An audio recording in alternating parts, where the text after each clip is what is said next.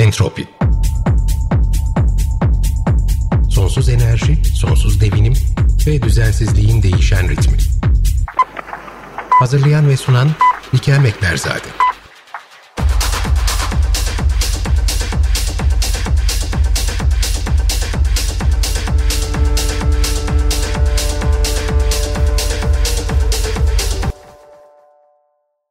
Sadece gezegenimizi yaşanır kılmıyorlar. Onlar aynı zamanda keskin birer kayıt makinesi.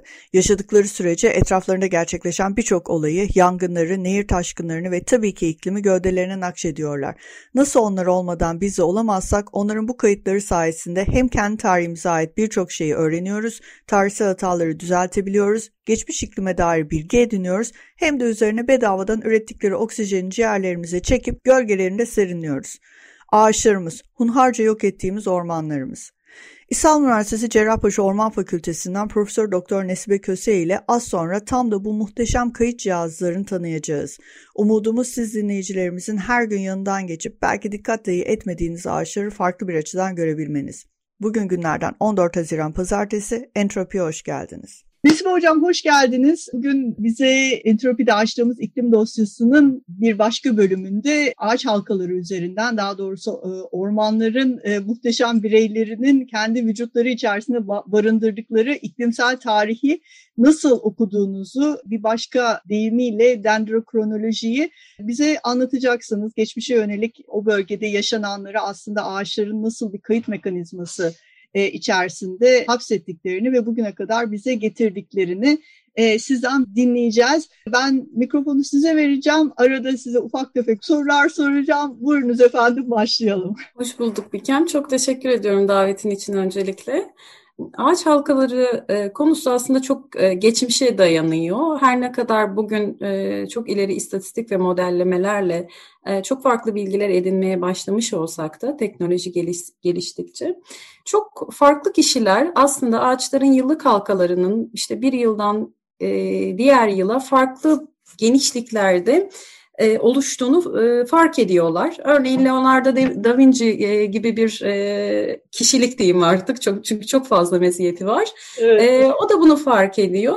Ama bunu ilk e, böyle bir bilim dalına dönüştüren 1900'lü e, yılların başında e, Douglas, The University of Arizona'da Andrew Douglas e, bir e, araştırmacı e, ve kendisi güneş lekelerinin e, geçmişteki izlerini arıyor aslında ve e, bir şeyler bunu kaydediyor olmalı diyor. O dönemde e, Amerika'da iklim kayıtları çok kısa. Tabii bizim ülkemizdeki durumu zaten biliyoruz çok fazla konuşmaya gerek yok. Çok daha sonrasında e, geniş kayıtlar alınmaya başlanıyor.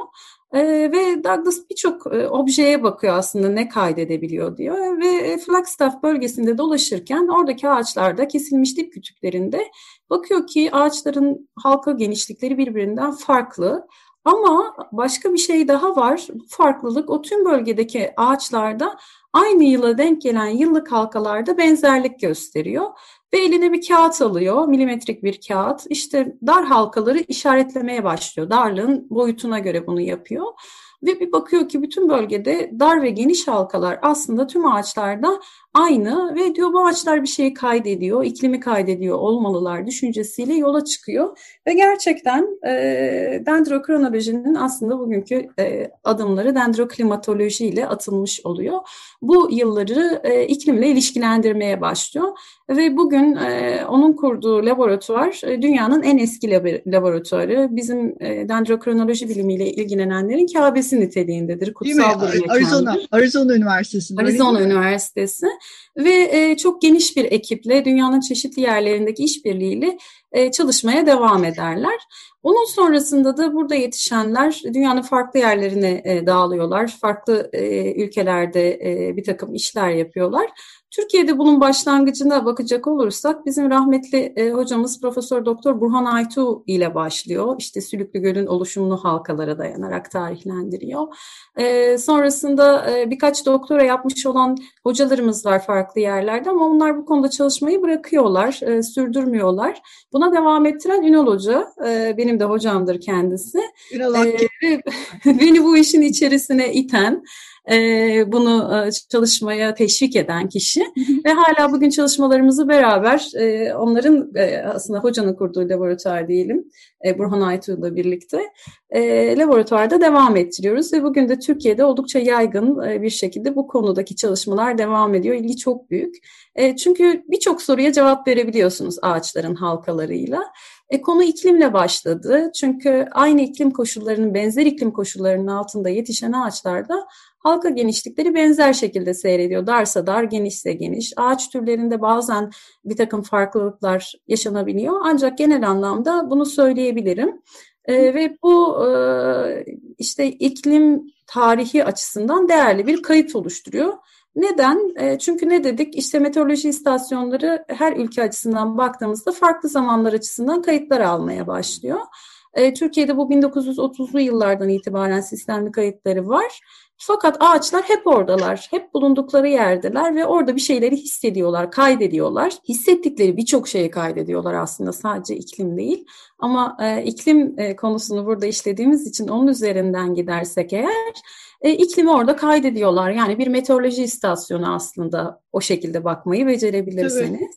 Ve e, size bir takım sorularınıza cevap veriyorlar. E, örneğin geçmişte işte yaz, ilkbahar, yaz ayları nasıldı?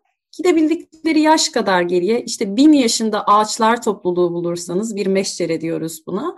Bir orman parçası aslında. Ağaçlar topluluğu demek onun e, doğasını bir miktar zayıflatıyor belki ama bir orman parçası diyelim.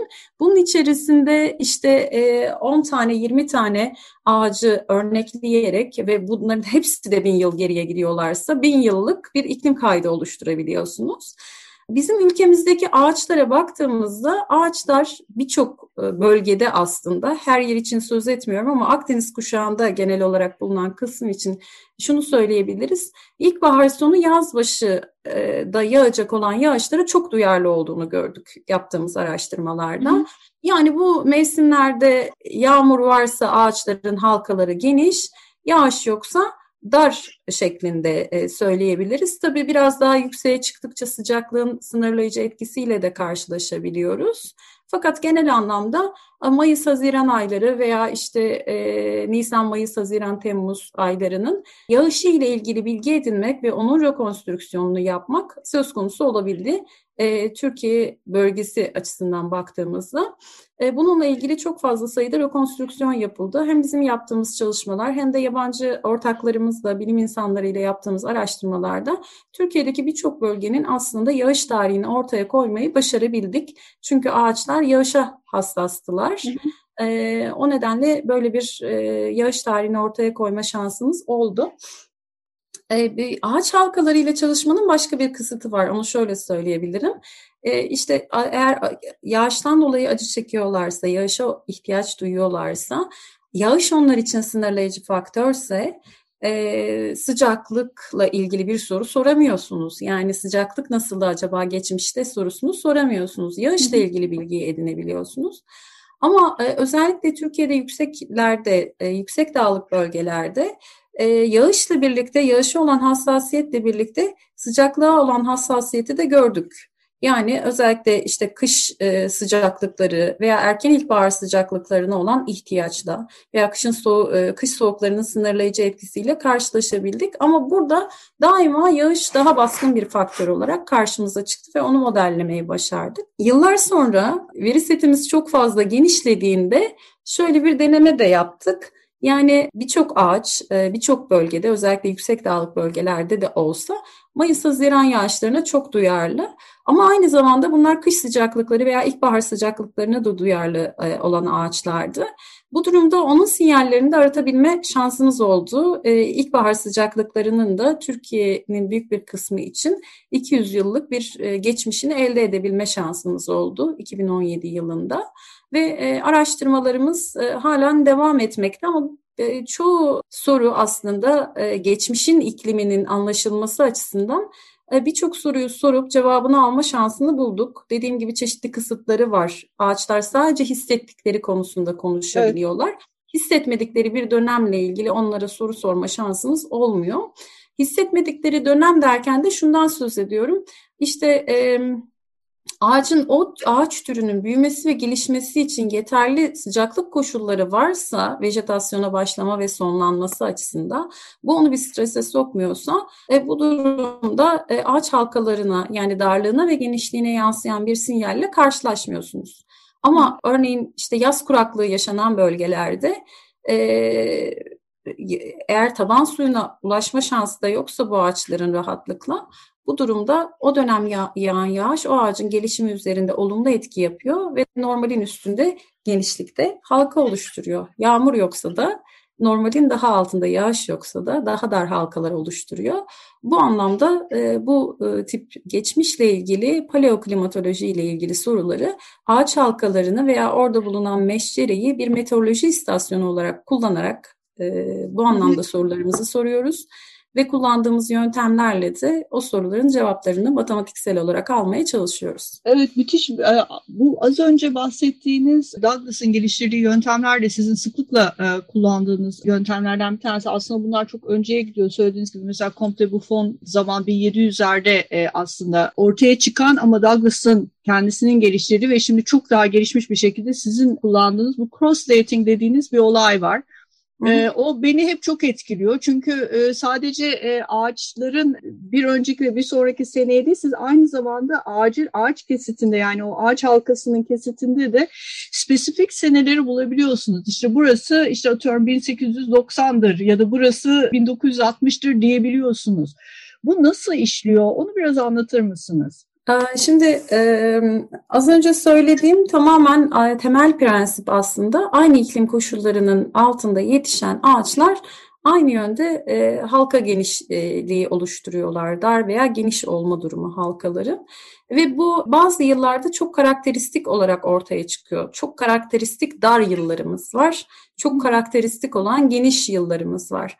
Mesela 1887 yılı Bizim işte ölçtüğümüz özellikle Karaçam'la ilgili çok geniş yaptığımız çalışmalarda bu yılda sürekli çok dar halka oluşturduğunu görüyoruz ve bazı ağaçlarda bu yılda halka da oluşmadığını görüyoruz aldığımız artım kalemleri üzerinden. Hı hı. Aslında böyle çok geniş bir konuya birden girdik ama evet. biz gidip o ağaçları e, örneklerken de nasıl bir yöntem kullandığımızdan söz etmek lazım.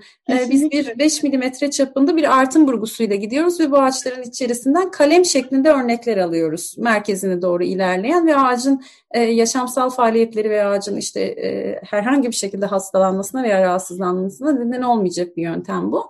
Ama o ormanda bir kesim gerçekleştiyse dip kütüklerini de örnekliyoruz. Oradaki halkalara da ulaşabiliyoruz.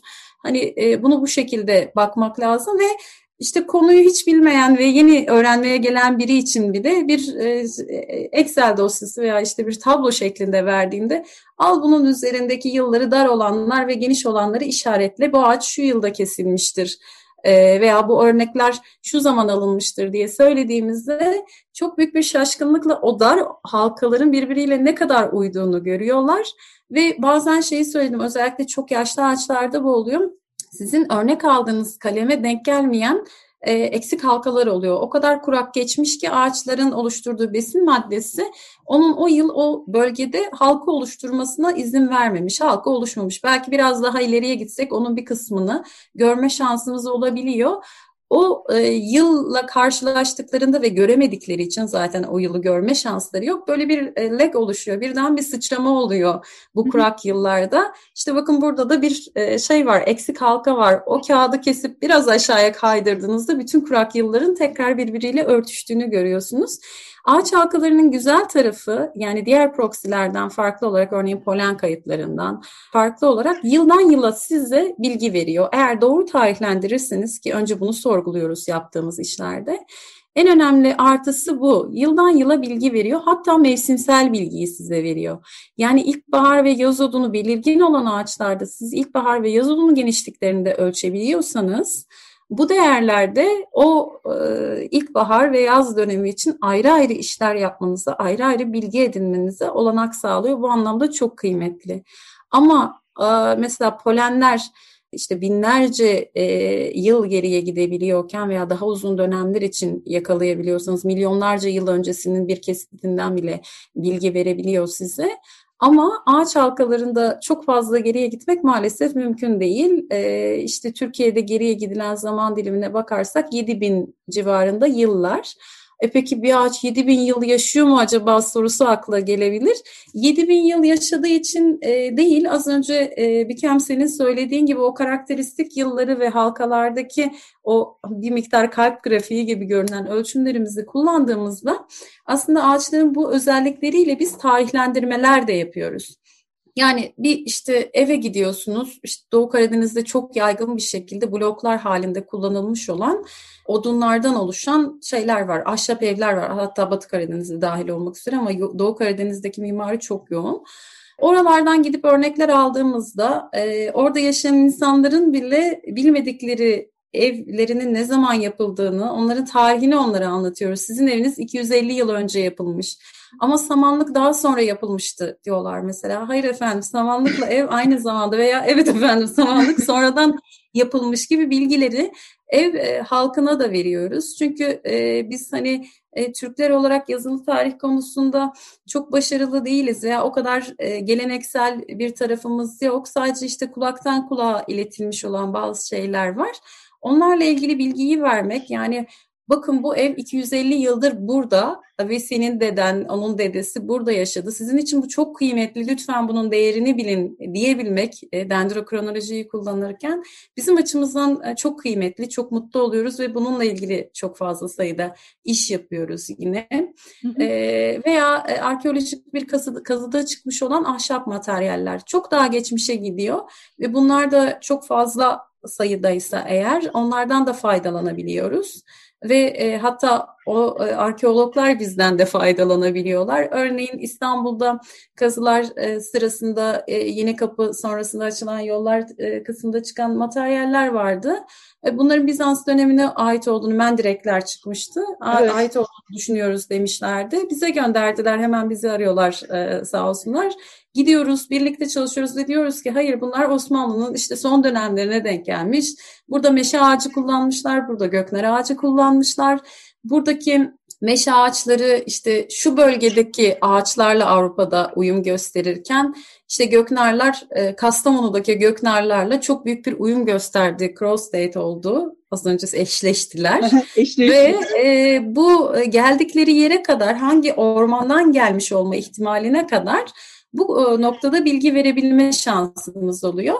Bunların hepsinin temelinde iklim yatıyor aslında. İklimin yönlendirmesiyle ağaçların geliştirdiği o kod diyebiliriz. Biz bu kodu kullanarak tamamen tarihlendirmeleri gerçekleştirebiliyoruz. Bu da yaşayan ağaçlar, artı işte ahşap evlerden alınan ağaçlar, arkeolojik alanlardan alınan ağaçlar gibi kullanarak 7000 yıllık bir kronoloji oluşturma şansı verdi. Bu kronolojiyi biz oluşturmadık. Ege Dendrokronoloji Projesi kapsamında e, belki kendisinden ve ekibinden de bahsetmek çok yerinde olacaktır. Peter Kuneholm hala hayatta e, kendisi, aynı zamanda bir arkeolog.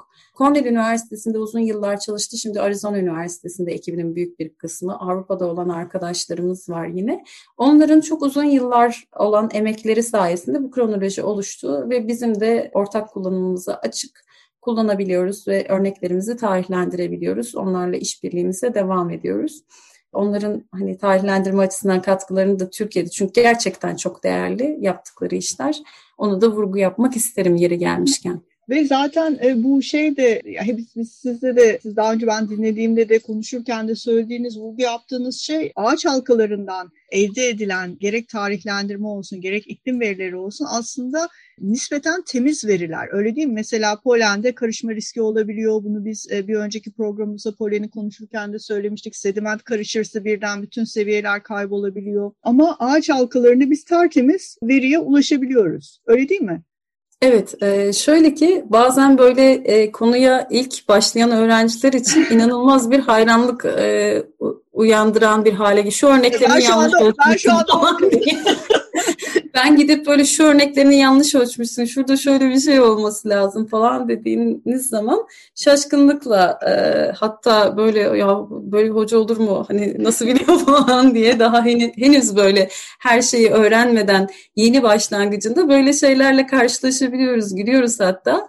Çünkü bunun bir matematiği var yani yanlış ölçtüğünüz zaman e, yanlış ölçtüğünüzü gösteren çok basit işte korelasyon katsayıları yöntemiyle e, parçalı parçalı korelasyonlarına bakan programlar var ve orada e, ister elinizde ister programları kullanarak hesaplayın. Size hangi segmentte nasıl hatalar yaptığınızı diziyor hızlı bir şekilde ve onları tekrar e, görüyoruz. Bu şu demek değil. Bu hatalı ölçümleri ben de aynı örneğin karşısına oturduğumda yıllarımı bu işe vermiş olmama rağmen yapabilirim. Çünkü az önce söylediğim şey var. Bir halka oluşmuş, oluşmamış olabilir orada. İşte eksi bir, eksi iki falan. O oluşmayan halkanın yerini de bulmak zorundayız. Ve bulamazsanız eğer o yeri o örneği kullanamazsınız veya bir kısmını kullanabilirsiniz. Ee, diğer güzel tarafı e, dünyada bu konuda çalışan araştırmacılar International Turing Data Bank adı altında ITRDB bu verilerini topluyorlar ve e, son yıllarda işte ben bir veri ürettim, şu makaleyi de yazdım, böyle bir sonuç elde ettim dediğinizde efendim bunları e, biz yayınınızı kabul ediyoruz ama diğer taraftan da bunları lütfen ITRDB'ye yükleyin e, şeklinde bir şey de alıyorsunuz. Onu yapmak zorundasınız. Oraya yüklediğiniz zaman da verileriniz ayrıca kontrolden geçiyor. Yani kofetçe sonuçlarınızı, verilerinizin ne kadar temiz olduğunu kanıtlamak zorundasınız. Böylece o veri bir defa o veri bankası altına konduğu zaman herhangi bir araştırmacı sizin ürettiğiniz veriden veriyi kullanarak dünyanın herhangi bir yerinde o veriyi başka amaçla, başka soruları sorup onların cevabını almak için kullanabiliyor. Bilimde bence bu çok değerli. Ee, şimdi e, Nusret hocamızın ikimizin de çok değerli hocası adını anmadan geç, geçemeyeceğim burada. Ürettiğimiz tüm verilerin e, açık ve paylaşılabilir e, olmasını daima bize empoze eden değil mi? Empoze etmiş kişidir. E, çünkü gerçekten çok değerli bir şey. Çünkü siz onun o verilerden yemeğinizi yaptıktan sonra, sorunuzu sorduktan sonra, cevabınızı aldıktan sonra Gelişen teknoloji veya farklı bir bakış açısı aynı veriyi, aynı enerjiyi, aynı parayı harcayarak gidip üretmek zorunda değil. İşte tüm Kuzey Yarımküre için, tüm Avrupa için yapacağı sorgulamalarda gidip buradan verileri çekip kullanabilir rahatlıkla hı hı. ve başka soruları cevaplamak için bu e, verilerin kullanılıyor olması bilimi bir taraftan çok fazla geliştiriyor. Tabii Diğer ki. taraftan da aynı iş, iş için para harcamanızı engelliyor. Tabii. Tekerleği başka... tekrar tekrar icat etmek zorunda kalmıyoruz evet. değil mi? Çünkü çok emek gerektiren bir iş bu. Yani çok ciddi bir emek var yıllarca e, arazi yapıyorsunuz, üzerinde çalışıyorsunuz en az bir 2-3 yıl. Ondan sonra bakıyorsunuz ki işte bu bir e, sonuca ulaşmış ve e, yayına dönüşmüş. Diğer taraftan başka bir e, güzel tarafı da sizin bugün örneklediğiniz bir orman. Belki arkanızı döndüğünüzde orada değil kesilmiş, üretime alınmış, başka bir şey başına gelmiş olabilir. Ama siz o veriyi elde ettiğiniz kapanmış meteoroloji istasyonu sizin için belli bir yıla kadar açık o veriler elinizde.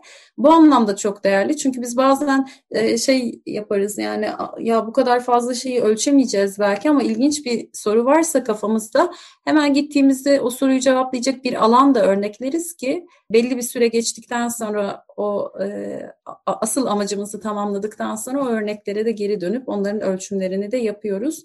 Ve bunları bu şekilde dediğim gibi dünya ile paylaşıyoruz. Nesip Hocam size konuşmak istediğim, size sormak istediğim o kadar çok şey var ki ama bizim tabii programımızın saati kısıtlı.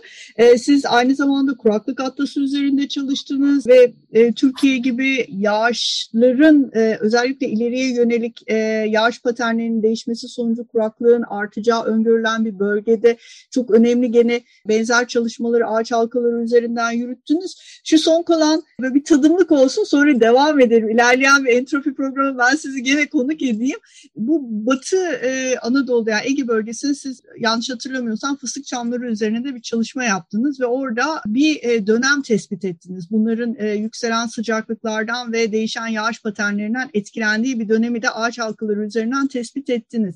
Birazcık da ondan bahsedebilir miyiz? Aslında e, ben bunu e, tek başıma üstlenmemek adına evet, evet, e, şeyi ki. söylemeliyim. Öncelikle bu araştırma İzmir Büyükşehir Belediyesi'nin katkılarıyla Çankırı Üniversitesi'nden Sezgin hocamızın önderliğinde gerçekleşen ve çok fazla araştırmacının içerisinde yer aldığı bir çalışma. Çok yönüyle fıstık çamlarındaki problemi e, araştıran arkadaşlarımız var. Hepsine tek tek teşekkür ediyorum. Bizim ekibimizde Ünal Hoca ile birlikte ben çalışıyorum ama diğer taraftan Murat Türkeş Hoca hocamız da bu bölgenin iklim e, verileriyle ilgili çalışıyor ve onun çok fazla desteğini alıyoruz. Hı. Fıstık çamlarında yaptığımız çalışmada e, şunu gördük. O bölgedeki ağaçların özellikle e, yani alt yükseltidekileri tamamı ama alt yükseltideki yetişen Demircidere bölgesindeki ağaçlarda çok daha keskin bir şekilde e, görülüyor bu. E, artan sıcaklıkların e, yarattığı kuraklık nedeniyle daha fazla Mayıs, e, e, ay, Haziran aylarındaki yağışa ve aslında tüm yılki yağışa e, ama daha fazla bu dönemdeki yağışa çok fazla e, ihtiyaç duyuyorlar. Hatta Kasım'dan e, itibaren başlayan yağışlara duydukları ihtiyacı çok fazla artmış durumda. Diğer taraftan da geçmişte özellikle kış sıcaklıkları e, sınırlayıcı bir etkiye sahipmiş ağaç e, halkaları üzerinde. Yani soğuk kışlar geçtiği zaman ağaç halkaları e, dar oluyormuş. Daha ılımlı, e, ılık geçen kışlarda geç, e, genişliyormuş. Fakat sıcaklıklar gittikçe artmaya başladığında bu hassasiyetini kaybetmeye başlamışlar.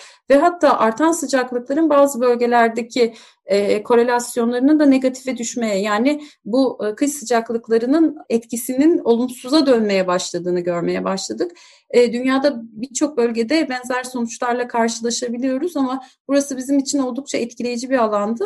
Bu dönemin başlaması da 1990'lı yılların ortasına denk geliyor. Yani iklimde e, ciddi şekilde e, sıcaklıklarda gerçekleşen artışlar ve hatta işte çok şiddetli e, kuraklıkların daha uzun dönemli yaşandığını Murat Hoca'nın çalışmaları gösterdi. Buna bağlı olarak da ağaçlar hassasiyetlerini değiştirmeye başladılar, tepkilerini değiştirmeye başladılar ve e, bazı bölgelerde özellikle alt rakımlarda e, bu ağaçları çok çok zorluyor e, iklim değişikliği. E, bunun izlerini yine o bölgedeki fıstık çamlarında e, bulduk. Tabii orada çok başka başka sorunlar da var bunun üzerine eklenebilecek. Çünkü orada bir kazanç var. O kazanç kayba dönüşmeye başladı. Eskisi kadar kazanamıyor köylüler.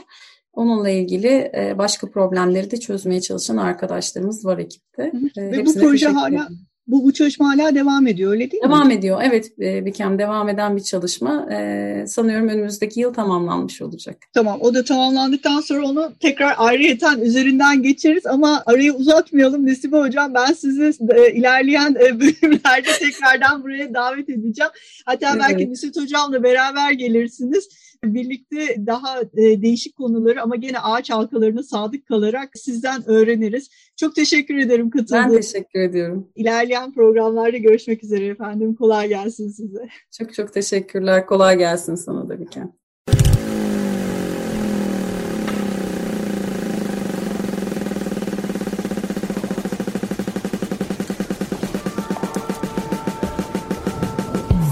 Entropi